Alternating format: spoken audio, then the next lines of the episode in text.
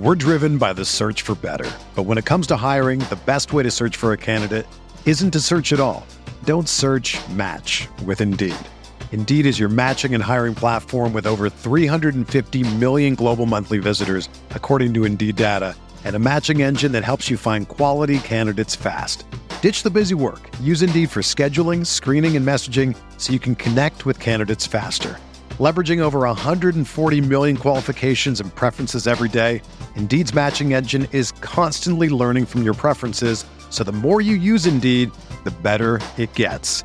Join more than 3.5 million businesses worldwide that use Indeed to hire great talent fast. And listeners of this show will get a $75 sponsored job credit to get your jobs more visibility at Indeed.com/Blue Wire.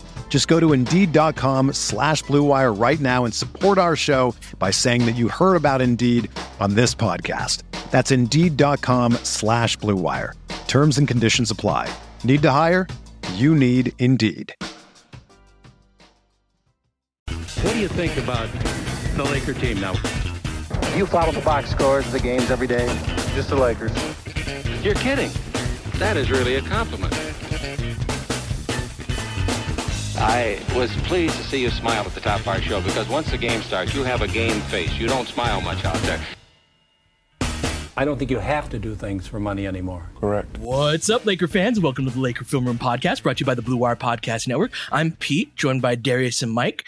And at the end of yesterday's pod, we mentioned that we were going to talk about the coaching search. We're going to put that off a little bit. That's going to be, I think, transpiring over the next month or so. We'll have plenty of time to talk about it.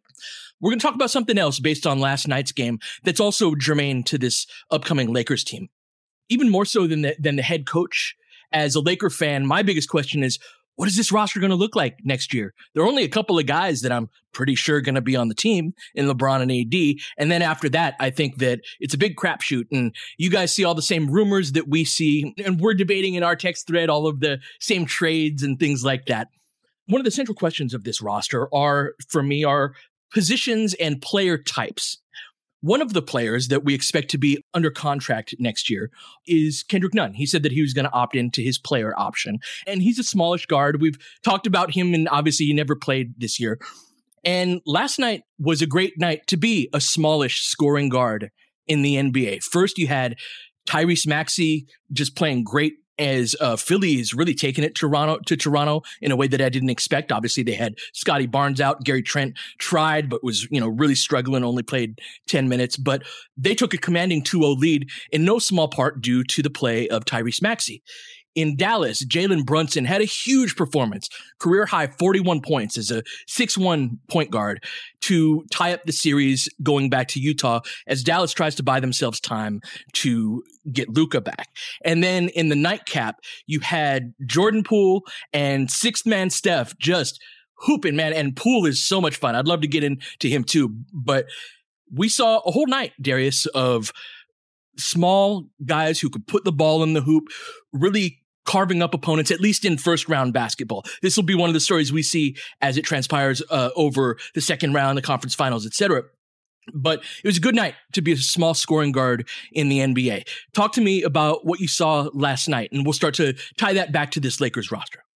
I mean, the performance that I really zeroed in on was Poole's, because I was like really in the weeds just watching that game. And it's, Poole's second straight game playing at that level. Maxey as well, right? Because he had a really big game one that really propelled Philly. But Poole's an interesting player. I tweeted this and it went a little viral, I guess. And there were a lot of people who seemed to misunderstand what I was saying, because I said that Jordan Poole is like if Steph tutored Monte. And people were like, well, no Monte slander on my timeline. And I'm just like, you don't understand. You don't understand. No, I love this, because it's kind of, the dynamic was somewhat the other way around. Yeah. With Steph coming in the league, and Monta was that dude for Golden State. Monte was already on the team. He was a dynamic guard. And they ended up trading Monte for Andrew Bogut, which really, I think, was like part one in what propelled the team forward for this build that they've now had. But obviously, Monta came from the era of like the Allen Iversons of the world, where it's like a lot of mid-range, a lot of attacking off of the dribble, not as much of a three-point shooter, even though he was a small guard. But Monta was quick as hell. And to me, Jordan Poole's quickness is such a part of why he's such a good scorer. He is very hard to stay in front of off of the dribble. And then his development as seemingly like an elite shooter. Like, I live in the Bay.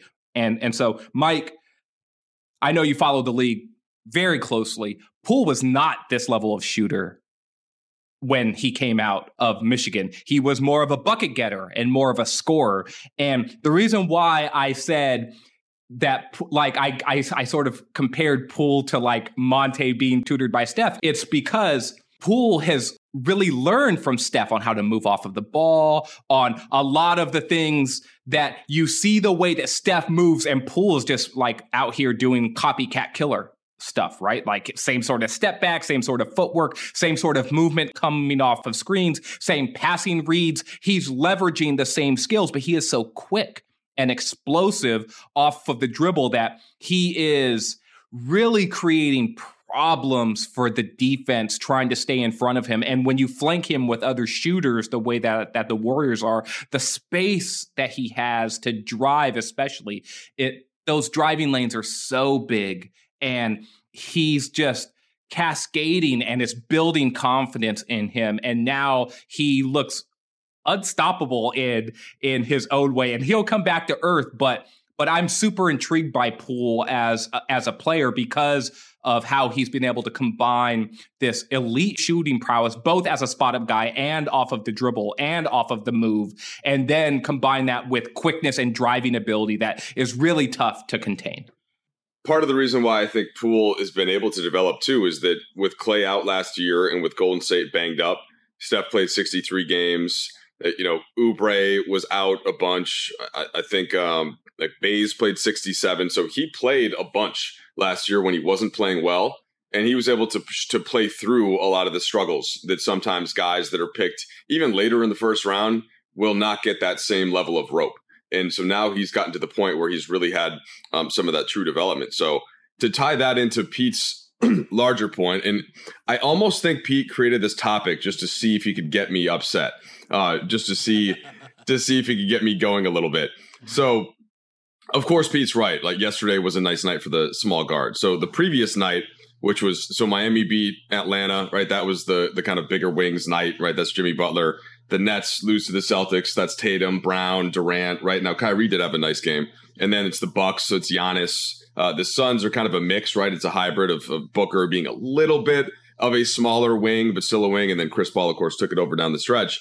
I'll first do this, Pete. And I think that each one of these cases of the small guard reminds me a little bit of the NCAA tournament, in which a lot of times you think of these guards who show up in the NCAAs and can really kind of carry teams to wins. But usually the team that wins the whole thing has to have more than that. And I would, last night to me is a bit of that type of a case, right? Where Jalen Brunson goes off, looks great. The whole offense is created, which I thought was smart by Jason Kidd to try and to involve Gobert in these actions with these small guards. And then once he had to help, then they could kick it out for an open 3-point shooter. And it was a nice game plan. I don't think it works over the course of a 7-game series, right? So here, let me go back to you first for some of your, and then we can further break down the rest of the matchups. I found this to be a little bit more circumstantial than sort of the small guards take over. So a couple of things. First of all, you don't get to claim Devin Booker for team wing. Devin Booker is a guard. He's a wing. What are you talking about? Darius, is Devin Booker a guard or a wing? Devin Booker is a classic wing. He is a shooting guard, Mike. He's like 6'5". He is not in the Kawhi. Shooting guards are wings now, though. Small guards are almost all point guards. Besides, I'm not giving up Devin Booker for team of guard. Like we will continue this debate at another point. I just wanted to start Booker Pod. What is Devin Booker? That'll be coming up in August. That's right. But I also want to clarify my position that I actually don't really believe in small guards. That's something that I believe in ball handling, and this is something that I think from big players. Absolutely. And so this is something that I think is kind of a first round phenomenon, where my position is more that it's going to get harder for the Jalen Brunsons and the Jordan Pooles, although less Poole, which I'll get to the reasons why in a moment. And even a Tyrese Maxey, who I think is a wonderful player, because like Denver is a depressing team. Like they're just, and Utah is depressing for different reasons. This is the first round of the playoffs has a certain caliber of team that the rest of the playoffs does not typically. Even Toronto, and it was funny, I think a decent number of people picked Toronto to beat Philly, and what's shown to be the case, and again, they were shorthanded last night, is they very much looked like that team that plays really hard on a night-to-night basis. We talked about this with the Grizzlies, for example, but then once they get to the playoffs, we were texting, and it was like, Toronto just doesn't have the guys. Obviously, Barnes was out, but even beyond Barnes. Barnes is a rookie who's a wonderful rookie who I think is going to make multiple all-star games, but a rookie nonetheless, and they just don't have the dudes. So let's take a quick break. When we come back, I want to get more into the idea of the small scoring guards. We're driven by the search for better, but when it comes to hiring, the best way to search for a candidate isn't to search at all. Don't search, match with Indeed. Indeed is your matching and hiring platform with over 350 million global monthly visitors, according to Indeed data, and a matching engine that helps you find quality candidates fast. Ditch the busy work. Use Indeed for scheduling, screening, and messaging so you can connect with candidates faster. Leveraging over 140 million qualifications and preferences every day, Indeed's matching engine is constantly learning from your preferences, so the more you use Indeed, the better it gets. Join more than 3.5 million businesses worldwide that use Indeed to hire great talent fast. And listeners of this show will get a $75 sponsored job credit to get your jobs more visibility at Indeed.com/Blue Wire. Just go to Indeed.com/Blue Wire right now and support our show by saying that you heard about Indeed on this podcast. That's Indeed.com/Blue Wire. Terms and conditions apply. Need to hire? You need Indeed. Another day is here, and you're ready for it. What to wear? Check. Breakfast, lunch, and dinner? Check. Planning for what's next and how to save for it? That's where Bank of America can help. For your financial to-dos, Bank of America has experts ready to help get you closer to your goals. Get started at one of our local financial centers or 24/7 in our mobile banking app. Find a location near you at bankofamerica.com/talktous. What would you like the power to do? Mobile banking requires downloading the app and is only available for select devices. Message and data rates may apply. Bank of America NA, member FDIC. So, Mike, I'm not trying to claim team small guard in the first place.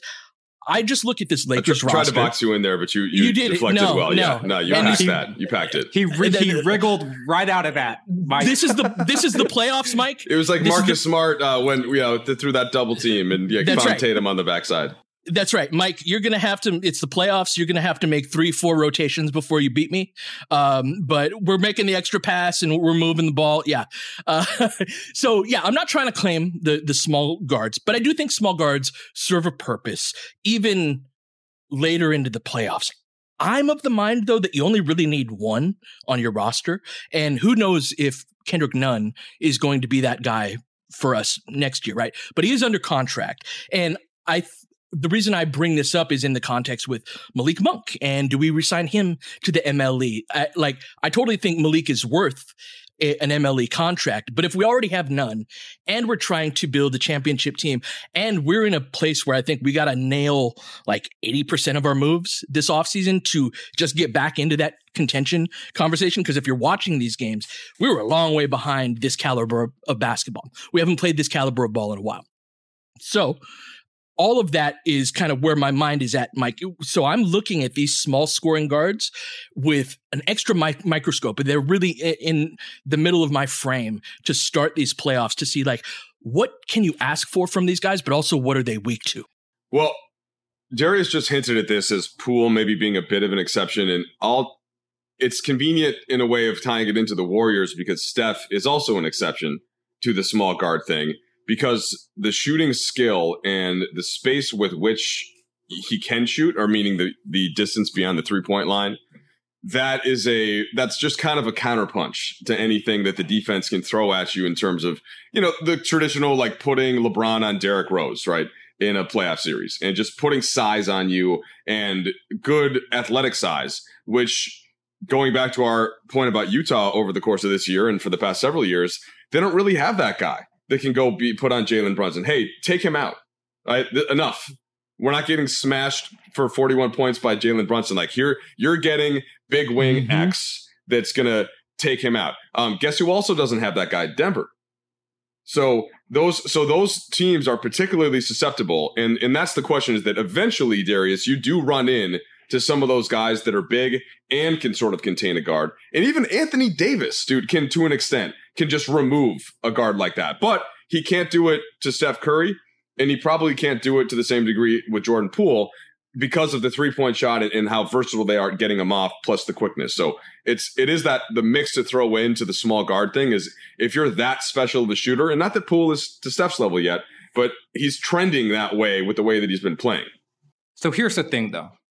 Small plus skilled plus quick or fast. That is a formula that can no longer be contained with just a single big wing. Not in a screen and roll heavy league where you're going to be able to knock that big wing off your path eventually, unless that dude is just so elite at getting through screens. And then even then, you need the guy behind you. And it's why, Pete, I have argued in our text thread, and I'll argue more on like the pod and in things that I write, that the thing that I'm looking for most from any Lakers guard moving forward, big or small, but if it's going to be small, he needs to be this. Is he needs to be skilled. He needs to be able to be a pull-up shooter. And he needs to have enough feel as a passer to understand how to leverage his shooting and quickness into other facets of the game in order to open up things for your teammates. While I agree that the death of the small guard likely comes in round 3 or round 4. It's because by the time you get to round 3 and round 4, those teams have more of the ingredients that you need in order to stop any sort of player. And that's where Mike's and you, Pete, and me, that idea of like, no, give me the big wing who's the shot creator, because in the big picture, that dude neutralizes almost every sort of defense, because it's just like, oh, okay, well, even if you're 6'10", like a 6'10 defender, right, with movement and long arms, if you're a 6'7 or 6'8 big wing who can create your own shot, that dude's not that much bigger than you. He may have 2 or 3 inches. It doesn't, at that point, it doesn't matter. But if you're 6'1", and there's a 6'10 rangy dude, that dude is just like, oh my God, this dude's almost a foot taller than me. How am I supposed to navigate that? It's why a guy like Giannis was able to impose himself on the Suns during last year's finals, and why a guy like Chris Paul, as he gets deeper and deeper into the playoffs, as good as he is, it's just like, okay, well, now there's multiple 6'6", 6'7", 6'8", 6'10 dudes swarming you in ways that just make your life harder. And there's small guys who can overcome that, but it's just like, how great do you have to be able to overcome that? But I know that's not the class of player that we're talking about with this pod, but it is instructive. And I think it goes back to the point that you were making, Pete, about like, yeah, give me one of those guys, but don't give me 3 of them or 4 of them on a single team, because now you've done yourself a disservice, especially if they're not skilled enough to be the types of pull-up shooters that can navigate the middle part of the floor. That's exactly it. And even when you have that attribute, you can see the problems of that manifested on the defensive glass, on the defensive end, where matchup hunting and targeting and things like that are more prevalent. I'd like to focus in on Poole, though, specifically, because I think that, like, when we talk about bringing back Malik Monk, I think he's the guy of the three that we've referred to there that Monk can be most similar to. But I think he matters in context, Mike, in that we talked about this with the Lakers a couple of years ago, and even the concept of this team, where if you have a lot of one thing, eventually the other team runs out of guys who can guard that one thing. And so last night in the Golden State game, Jordan Poole and Steph kind of took turns cooking. They each had these stretches of the game where they were just white hot, and it's super fun to watch. And then there was this pretty, basic play, weak side screen off of a kind of a floppy action for Klay, and Klay hits a wing three coming off of a screen. And so you're paying attention this whole time to Jordan Poole hits this moonwalk step back against DeMarcus Cousins in semi-transition. Took like 5 steps to step back, didn't step behind the line, but didn't step out of bounds. Just great court awareness, great skill level. Steph is doing his thing, and it's great to see him starting to get back into the flow after the injury. And then you got to worry about freaking Klay Thompson coming off of floppy on the weak side. And that, to me, is where a guy like Jordan Poole is the exception. It's almost in context, kind of like what you were talking about, D, where it's like skill stacked upon skill stacked upon skill. And that is more of like an overall team concept, Mike, where I think that those guys, this Golden State team won with a small guard as their best player. And they did that in part because they were able to stack shooting upon shooting upon shooting. I'd also argue that they had great big man ball handlers and guys like Draymond and Bogut before then. And then they also had some wings too, right? That's why I put Poole in kind of a different category in terms of, like, can you be effective deeper into the playoffs? Well, it's hard to talk about Poole in the context of Steph and bringing Kevin Durant into it as he came over and provided that just additional dead-eye shooter, or just somebody that the defense has to panic about at certain times. And so their new lineup, I thought I saw something on Twitter, what it's being called, right? The one where you basically plug Poole in with Draymond, Wiggins, Steph, and Klay. And I'll forget now. I'm sure you guys know what it is. And that defensively for the opponent, sure, I get it. Like, that does create some level of panic there with the level of shooting. But I think what all of this forgets is that the defensive side of the court there, and Golden State particularly, they just have so many bodies. And Klay's not at the same level defensively as he was when they were winning the title, but he's starting to get there a little bit. Draymond is an absolute savant there. Steph competes. And then, Wiggins has been pretty good all year. And he's long. He's huge. Wiggins, he seems like he's almost 6'9". Sometimes then they can come off the bench with a couple of defensive focused players like Gary Payton II. They bring Otto Porter in, who's long and knows what he's doing. And then Looney, who only played 11 minutes last night, is a good defensive player. So it's just a nice mix. And this is why I think Golden State, everybody had to sleep on them to an extent, with Steph being out and with Draymond being out before that. But they're now starting to show, with Poole now coming over the top a little bit and giving them that kind of special sauce, that I bet if the Suns coaching staff or their advanced teams are watching them, they've got that one eyebrow raised, because they're kind of feeling like, well, this was our year. We were 8 games better than everybody else in the league. We were going to win, or at least we felt like that. We were going to win the title. And now all of a sudden, here comes this Golden State team who matches up pretty well with Phoenix. And they've got to be a little bit concerned about that. So I am definitely intrigued, and I think that we have to consider Golden State now right up there with Phoenix. And Pete and I, Darius, last pod did the Eastern thing. Pete's super high in Miami. I like Miami. I had them a little bit lower than Boston, and then Milwaukee, kind of painstakingly Milwaukee, who we had our own problems with. But yeah, that's trying to tie Golden State into there, and is, to me, something now that the rest of the league and especially Phoenix has to take into account. Let's take a quick break and talk some Golden State on the other end of it.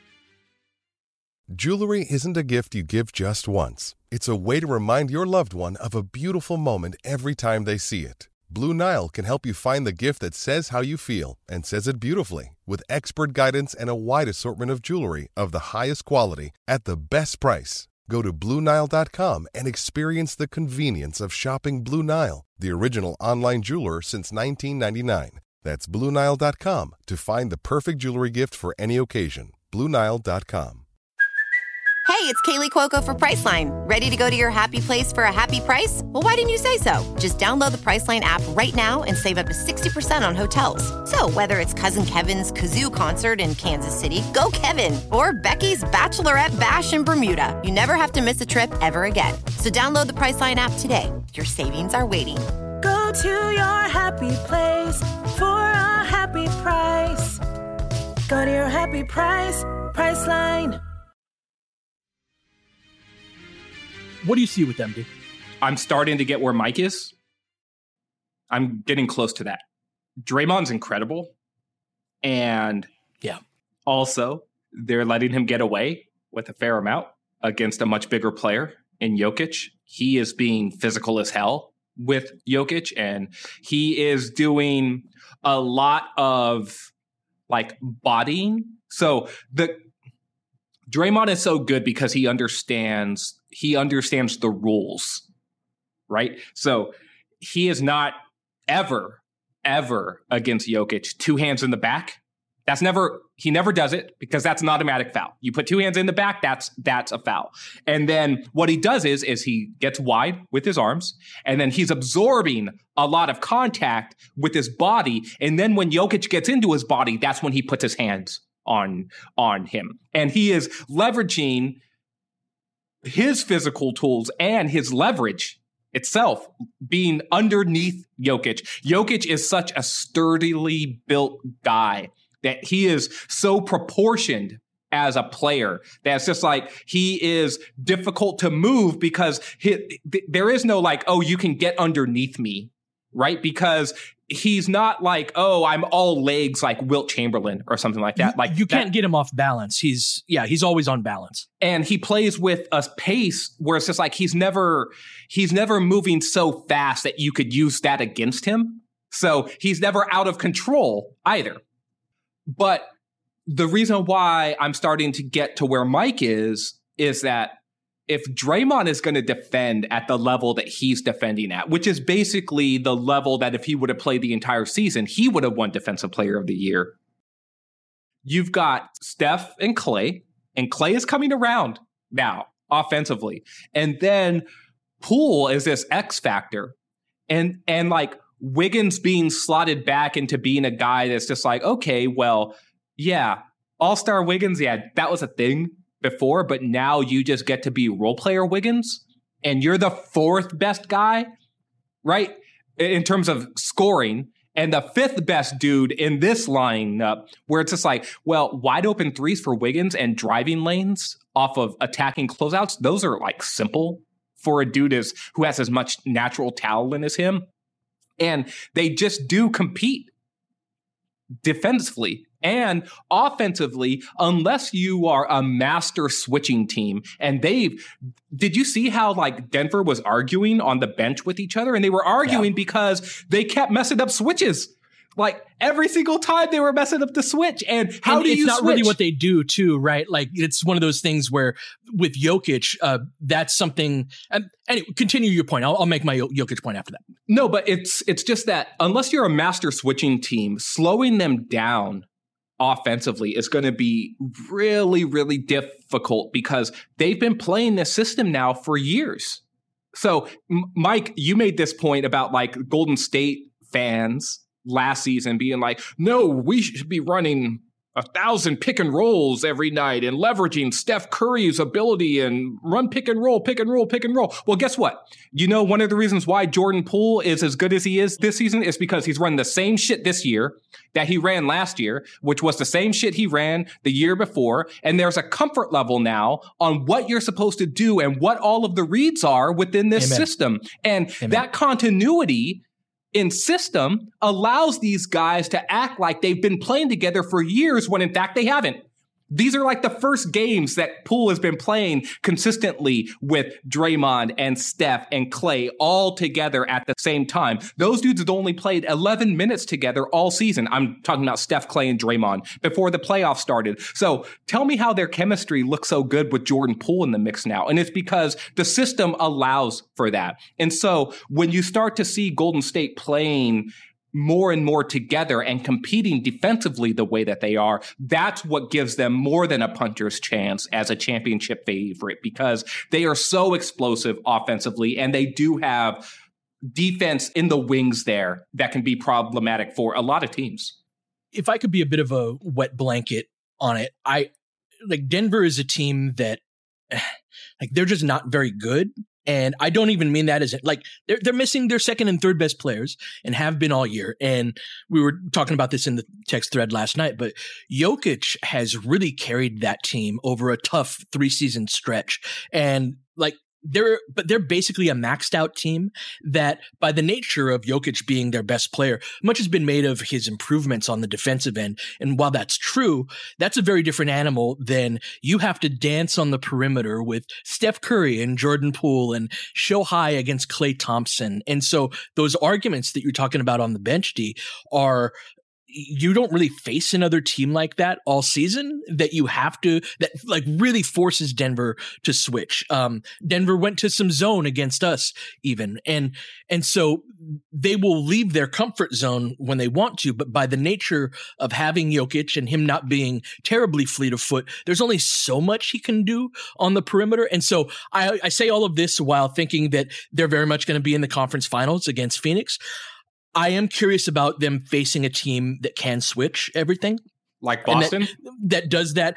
Well before Boston even, right? I think the Memphis series, if they make it, right? We've got a great game 2 coming up with Minnesota and Memphis. And so Minnesota would be less of a challenge, I think, for them. But if they face Memphis, you can neutralize off-screen action by switching everything, and then it becomes a one-on-one game in which Poole, as you stated, is becoming very good in that element of the game too. But I just need to see it, Mike, against a better team than Denver before I'm all in. But defensively, I love their ball pressure. Obviously, they're putting on a show on the offensive end. A lot of skill, a lot of talent. I just think they're small in way. A big dude is going to wreck shop against them in ways that they're not going to be able to stop at some point in the near future. It's just not going to be this round. Interesting. Yeah, I worry a little bit less about them. So before everybody got hurt there, and it started with Draymond and then eventually got to Steph, Golden State was the best defense in the league by a pretty good stretch, I think. So from the start of the season until January 1, they had a defensive rating of 102.1. And so that was first. The only team below that was Phoenix. The team second to that was Phoenix at 104.2. This is before Boston got hot, of course, on that end. And they were 28-7 at that point. And so the size defensively, this has been something that Michael Thompson and I have been debating, I guess, is the kind word for it, on the bus, mostly when we get to Golden State, because Michael's sort of they need more size, who knows if Wiseman is going to be back, and I'm but modern playoff basketball, there's less size required than throughout the course of the regular season. More teams are going smaller earlier, and more teams are sort of trying to make the other team match up with what they're going to do on the other end. And I think that, and even if Golden State has to stay big some, Looney is a perfectly adequate defensive center. I think he's better than people realize on that end. He's not going to help as much on the offensive side of the court, but I don't have those same concerns about Golden State and being susceptible to size. I just think that if you try to hit them like that, it's going to be harder for you to defend them. And with Poole playing at this level, with Steph back, with Klay coming on some, I am finding myself, maybe it's because I like the way that they play, or I just like them more than Phoenix. So I'm probably talking myself into it a little bit. And I think it'd be good for the NBA to have that be a series. But I genuinely think that we have to take what we saw early in the season seriously now that we see Draymond and Steph healthy, and not forget how dominant they were on both sides of the court, especially defensively. My question is that when the Warriors go small with Draymond, is Draymond going to be able to hold up against the bigger dudes of the league? And because if he can, you're going to struggle as the big guy having to then stay on the court against their offense. And that's where a much bigger, that's why Denver, Pete, Denver would be the ideal matchup for them if they had their full team I think. Yes. Because if they had Porter Jr., if they had Murray, right, and you were slotting Monte Morris appropriately, you were slotting Will Barton appropriately, all of these guys would then be better positioned to say, we can keep up offensively. We've got more versatility defensively. And now, what are you going to do with the massive dancing bear in Nikola Jokic, right? Sure. But he has to do too much now, and he can't hang physically when he has to do everything on like both sides of the floor and play high in the pick and roll and show on screens and yada, yada, yada. The playing high in the pick and roll and the ability to dance on the perimeter is like, we talk so much about Gobert, and he's been clowned on for the last few years about his defensive abilities in the playoffs, and that they kind of, you know, you go small against them, you switch everything, and you kind of, you've solved the puzzle against them. Jokic, as wonderful as he is, there's just his elevator gets off at a certain floor in terms of perimeter mobility. Part of why he's wonderful is like he makes up for that in strength and size and coordination on the inside. But if you can't get out there on the perimeter, Mike, this is something that's part of the reason why we've seen the league go small. But one point that I wanted to make real quick is we talk so much about going small or going big with respect to the idea of, do you play a traditional five or not? I think that we should start reframing it, or at least another dimension to that is, how big are you at the other positions? So when we talk about these small scoring guards, I think that part of the reason why Golden State is too small is because they're going to have Steph Curry and Jordan Poole on the floor at the same time a lot.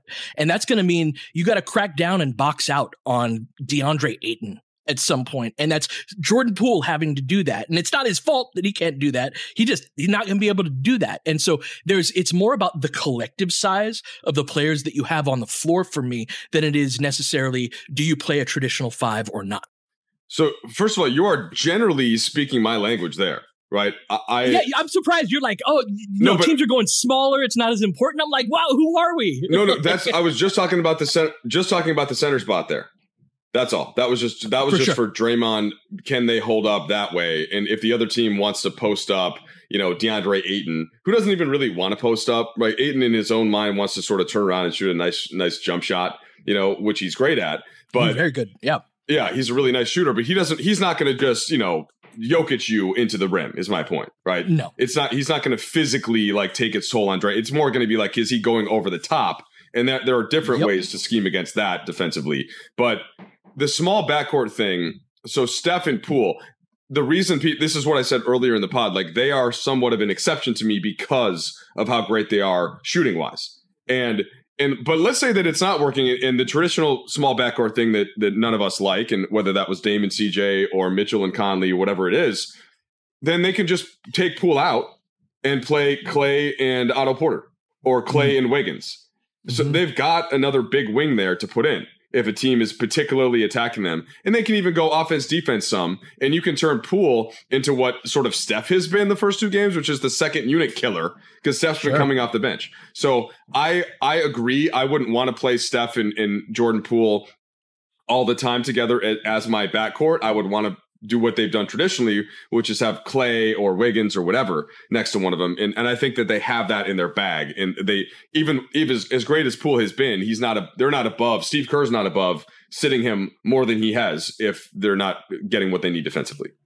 This is why I love playoff basketball, though, is because we're talking hypotheticals right now in a Warriors-Suns series, but you're going to watch this in Memphis versus Minnesota. You're going to watch this in almost every series because of pick and roll basketball and what it means to defend against small guards, pull-up shooting guards, and how those bigs can survive. If you're a big, can you survive defensively against those types of guards? Because if you can, then can those small guards then survive in the trenches against you? And this is what's made for all that we've talked about with Chris Paul, that's what makes Chris Paul special, is that you try to post him and he's rooting you out. You try to go up for a rebound and he is sitting on your quads and he is making sure that you cannot go and get that ball. It's another thing that Kyle Lowry has done. It's a thing that Fred VanVleet does. There are tools that you're disposing. Yes, in step battles, and Poole has done some of that as well. He is not as physical, I think, as Steph. Like, he has not gotten, like, his full-grown man strength yet, but there's a certain amount of that is the chess match of playoff basketball, and it's why I love it, because the Warriors are betting your bigs cannot survive for 40 minutes against this, because our big can. Draymond Green can, right? And Looney, for whatever stretch that Draymond doesn't play, they think that Looney can too. And then they're thinking, okay, well, we don't think your big guy can, and we think our guards can do just enough defensively to survive. And at some point, they think that 12-0 stretch is coming, or that 15-2 stretch is coming, that burst of 4 consecutive threes from 3 different players is coming. And that's the wave. And that's what Golden State has been. And that's what they've built themselves on. And it just brings me back to the Lakers to a certain extent, because I know that the way that they built their title team was, we don't give one damn about that, because we have Anthony Davis and we have LeBron James. And if any two dudes are going to be like, we're going to stop that, it's those two dudes. And so this idea of small guards is like such a great conversation, though, because I think that the league is going there in its own way, but don't go too fast. Don't go too much, because you OD on that and you find yourself in trouble. That's right. Amen to that. And I see the pendulum starting to swing back toward a little more size, even in the front court in these playoffs. So this is going to be a theme that we talk about. This is a great way to start the day, guys. Having a great conversation with you. We will be back tomorrow. Got a couple of good games tonight. We'll be back tomorrow to cover all of it here on the Laker Film Room Podcast. James has got it in low to McHale. McHale wants to turn, he's double teamed. Just pass out in front, broken up by Worthy. Tip to Magic. Worthy dives on his belly. Magic scores. There's Magic, got it. Magic fires. It's good. They will. Lakers win the game.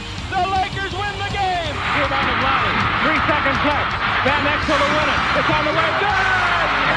Kobe Bryant, 48 points, 16 rebounds. Shot with his 8th block shot that an NBA Finals record. A lot of Laker fans sticking around for this. You're seeing something that's very rare indeed. A Laker to get MVP chance in Boston. Of all places. Are you kidding me? Kobe. Hard to believe. Are you kidding me? Unreal. Are you kidding me? Lakers looking to push. Bryant spinning in the lane. Back for Gasol. Pretty pass. And it's back to a three-point game. Kobe Bryant picked up by Bell. There's the move. 2, 1. Miss it. Unbelievable. For the victory. It's over. Shot clock now to 5. Bryant. Yes. And that was a little tough to Alvin Gentry. To add insult to injury, Kobe. I mean, what a shot. I mean, you can't defend that. Are you kidding me?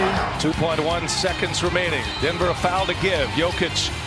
Trying to disrupt Rondo. He puts it in. Here's Davis, 4-3 in the win. Oh, it's good! Anthony Davis has won it for the Lakers! James again. Oh, he hits another one. LeBron James putting together a closing quarter against the Nuggets. This historic 2020 NBA championship belongs to the Los Angeles Lakers. The Lakers conquer the bubble, and banner number 17 will soon hang in the rafters.